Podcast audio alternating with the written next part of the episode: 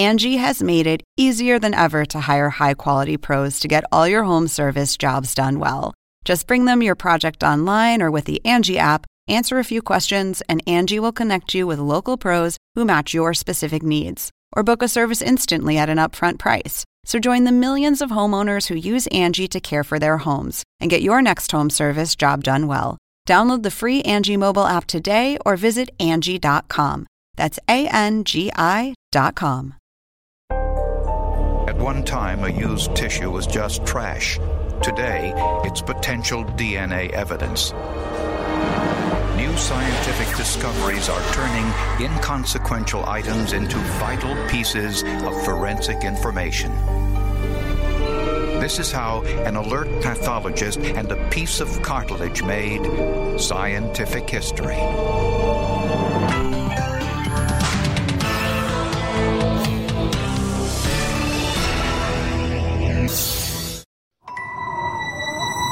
November 9, 1995, dawn broke crisp and cold over Anchorage, Alaska.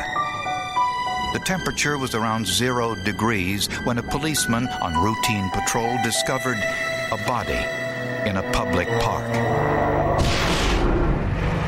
We didn't have anything. We had no witnesses, nothing but the body as far as evidence goes. No tracks as far as a vehicle or a person or footprints, anything like that. So we had very, very little, and we were very concerned about it. Police took her fingerprints and ran them through AFIS, the automated fingerprint identification system, which compared them to millions of prints in a nationwide database. The victim was identified as 34 year old Catherine Harms. A background check indicated Catherine Harms, known as Cat, had recently moved to Anchorage from Juneau, the state capital, where she was employed by the Tongass National Park Service. Catherine told friends she moved to Anchorage to be closer to her seven year old son. We not only just barely identified her, but we had no idea where she was living, no idea what lifestyle she had except from the background in, in Juneau. Uh, we had no idea who would want to hurt her like that. Catherine Harms had been mo- staying with friends, moving from place to place with no steady address in the months uh, prior to her murder. When informed of her death, Catherine's parents told police about a chilling phone message they received from her two nights before the murder.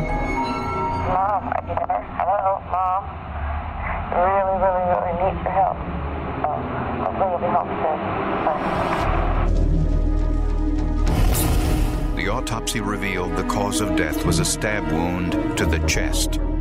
There was no blood around the wound, which told the medical examiner her position when attacked. She was probably in a prone position, or she was laying on her back at the time she was stabbed. Surprisingly, she had no defensive wounds. An individual who is being attacked with a knife will attempt to fend off that knife. It may cause cuts in the hands or on the forearms. And we didn't find any of those kinds of defensive wounds on the hands or forearms of the decedent. She had also been beaten before her death, an indication Catherine knew her attacker. It was overkill, really. And uh, subsequently, we uh, it looked like a, a body that, that was done out of anger, not just for the purpose of killing her. And uh, we, sus- we suspected that the victim knew the person that did it because of that. Investigators learned that Catherine's ex husband was not in Alaska when she was murdered and was ruled out as a suspect. Two days later, the Anchorage Daily News printed a story asking anyone with information about the victim to come forward. And several did, including one person living over 2,000 miles away.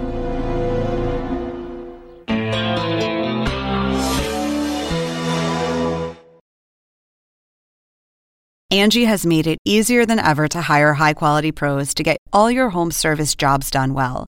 Whether it's routine maintenance, an emergency repair, or a dream project, Angie lets you compare quotes from multiple local pros, browse homeowner reviews, and even book a service instantly. Angie's been connecting people with skilled pros for nearly 30 years. So the next time you have a home project, bring it to Angie to get your job done well. Download the free Angie mobile app today or visit Angie.com. That's A N G I.com.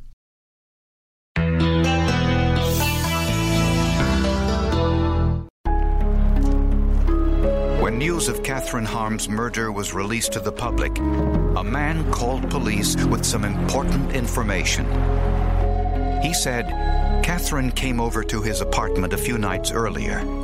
He said she was high on drugs and spent the night and left the next morning in a taxi, although he didn't know where she lived. With this information, police called the Alaska Cab Company to find out where Catherine went. The cab driver said he picked up the victim and transported her back to the Spenard Hotel, uh, room 31, where uh, a female came out and took her into room 31. Room 31 was occupied by a woman named Maureen Malloy, who lived there with her two children. When interviewed by police, Malloy said Catherine was a friend who'd been staying with her until she found a place of her own. She says, well, yes, Catherine Harms was living with her, but she was causing a lot of trouble. She was using drugs and actually engaging in prostitution in her room. And she had children there, and, and Maureen couldn't have that. And so she told her she had to leave. Malloy said a hotel clerk helped carry Catherine to her car. She said Catherine was high on drugs, but other than that, was fine.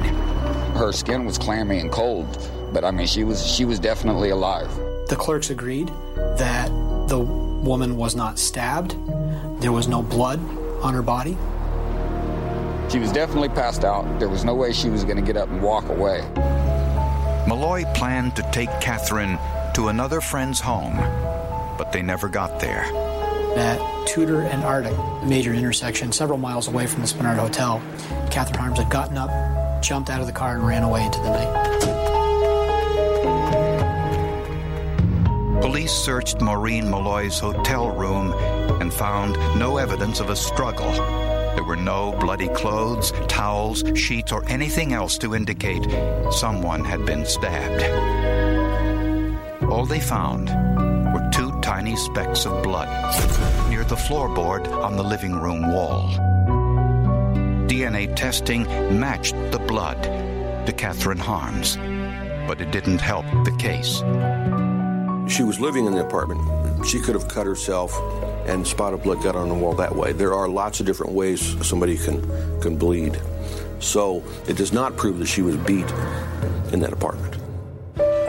Toxicology tests from Catherine Harm's autopsy revealed no alcohol or street drugs in her system.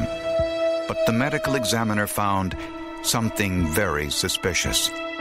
We found very high levels of Flexeril in the gastric contents, indicating that she had been given a dose or an overdose of Flexeril in the recent past. Flexeril is a prescription drug used to relieve muscle spasms. But when taken in excess, it can have the opposite effect. One of the unusual side effects would be a rigidity of the muscles, in a sense, as if every muscle in the body was, was tensed up or uh, held rigid. This explains why Catherine Harms was cold and somewhat rigid when the hotel clerk carried her out to Maureen Malloy's car. Without additional evidence, the case was turning cold until police got a break from an unlikely place. Woman living 2,000 miles away in Seattle, Washington, called police because she had seen the article about the murder in the Anchorage newspaper. It was one of a number of items in a package mailed to her from a friend in Anchorage. She said she had received a box, a cardboard box from uh, Maureen Malloy. Inside the box were Catherine Harm's driver's license, the newspaper article, some jewelry, a knife, and this handwritten note. Hey, woman, please burn all the contents of this box. This is very important and many lives are on the line. This would be a great favor, and in all the world, I trust only you. The woman from Seattle told me she wanted nothing to do with this, but she didn't feel right about it, and so she thought she better call the police. The knife appeared to be clean. Investigators wanted to know whether this was the weapon used to kill Catherine Harms.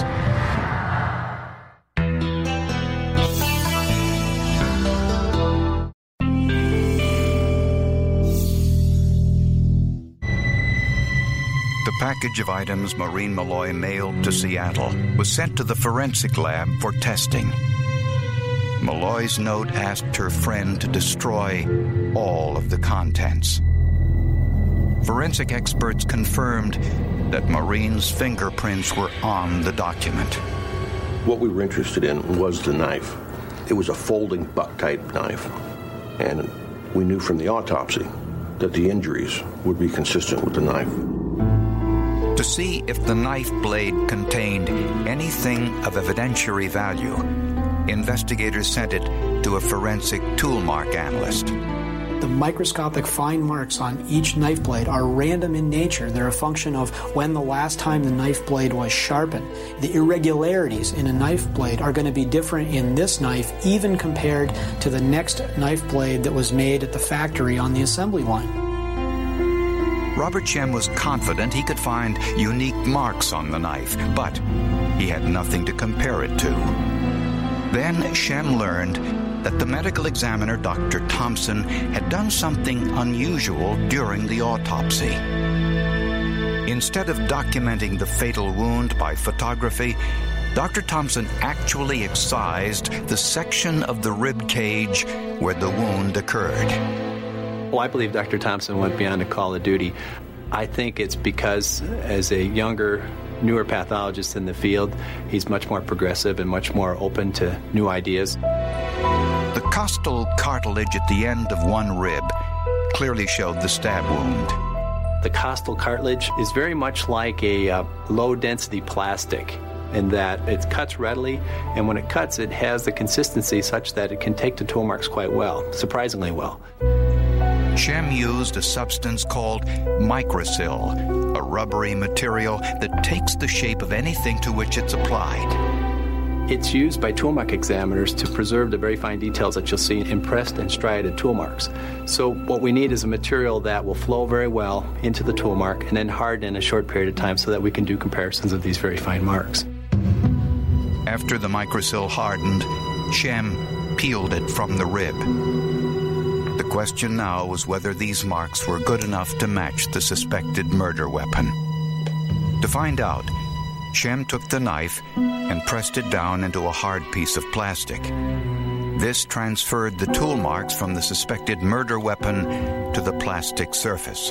In this case here, it was important to find the exact angle at which the knife was used and then to replicate that angle into plastic and then do that comparison. The process with the Mikrosil was repeated, this time along the newly cut surface of the plastic block. When the mold was peeled away, Shem wanted to see if it could be matched to the marks taken from the wound. So he placed both of the Mikrosil molds under a comparison microscope. At 50 times magnification, he was able to look at them side by side. The tool marks from the wound and Maureen Malloy's knife were identical.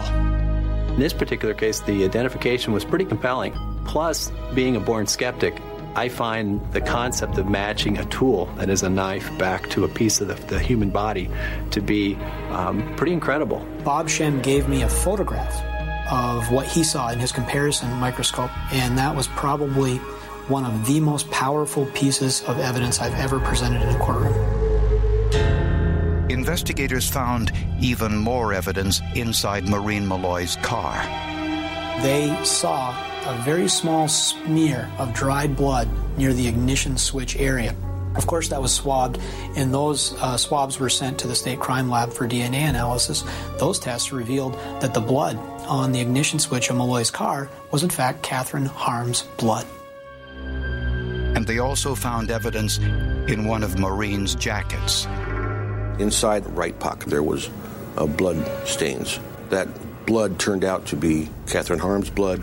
The stains were comparable to the dimensions of the knife that we seized in the box. Maureen Malloy was arrested and charged with first degree murder. The question haunting prosecutors now was what was the motive?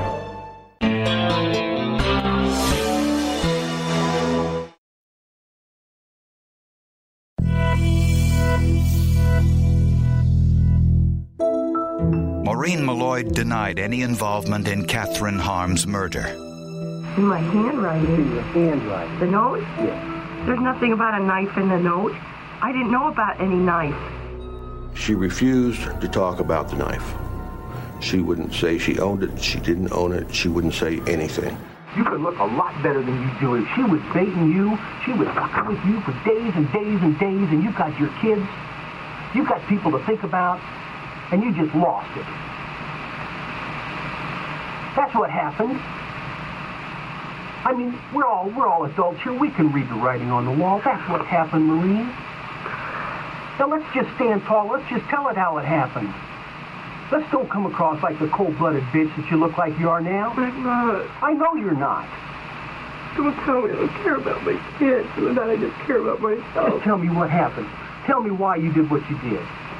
They go back and forth and back and forth. And it turns out that Malloy never comes off her story.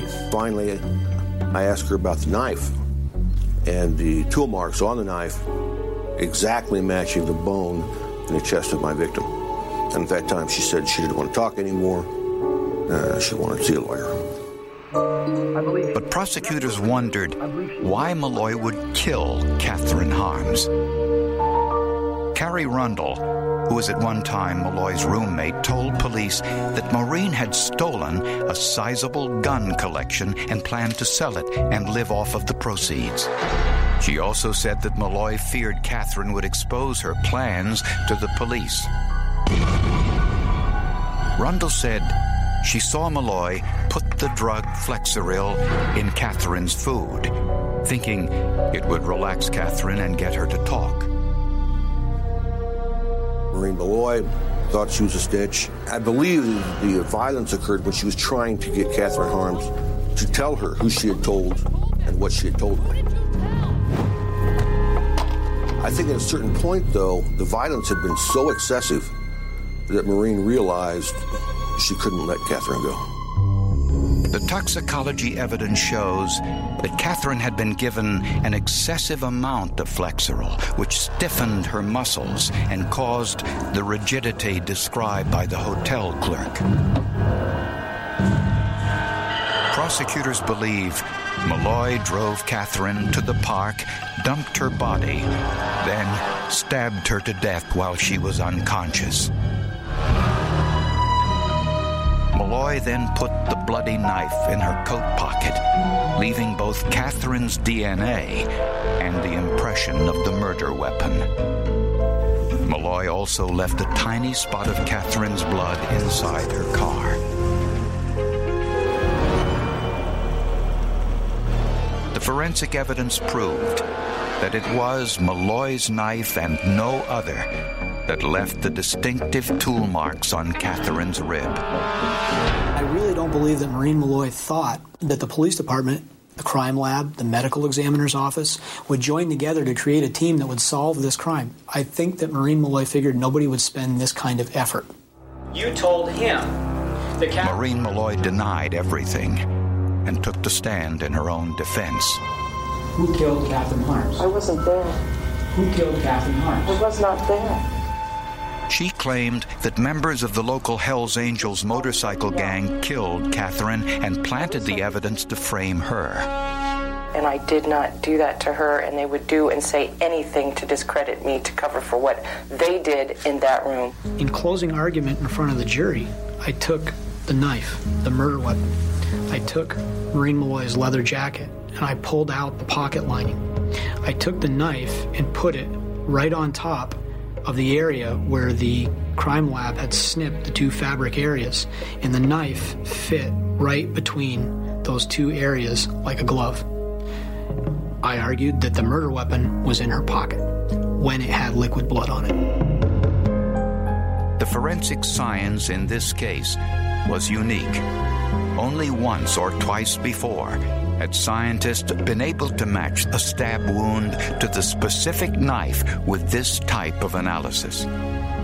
Maureen Malloy was found guilty and sentenced to 159 years in prison. I absolutely hate you, you worthless piece of flesh. If you ever try to get out, I will be there as your constant reminder, and I will remind the state of Alaska of the atrocities that you have committed against my sister. Jurors later told reporters that the tool mark comparison was exceptionally compelling.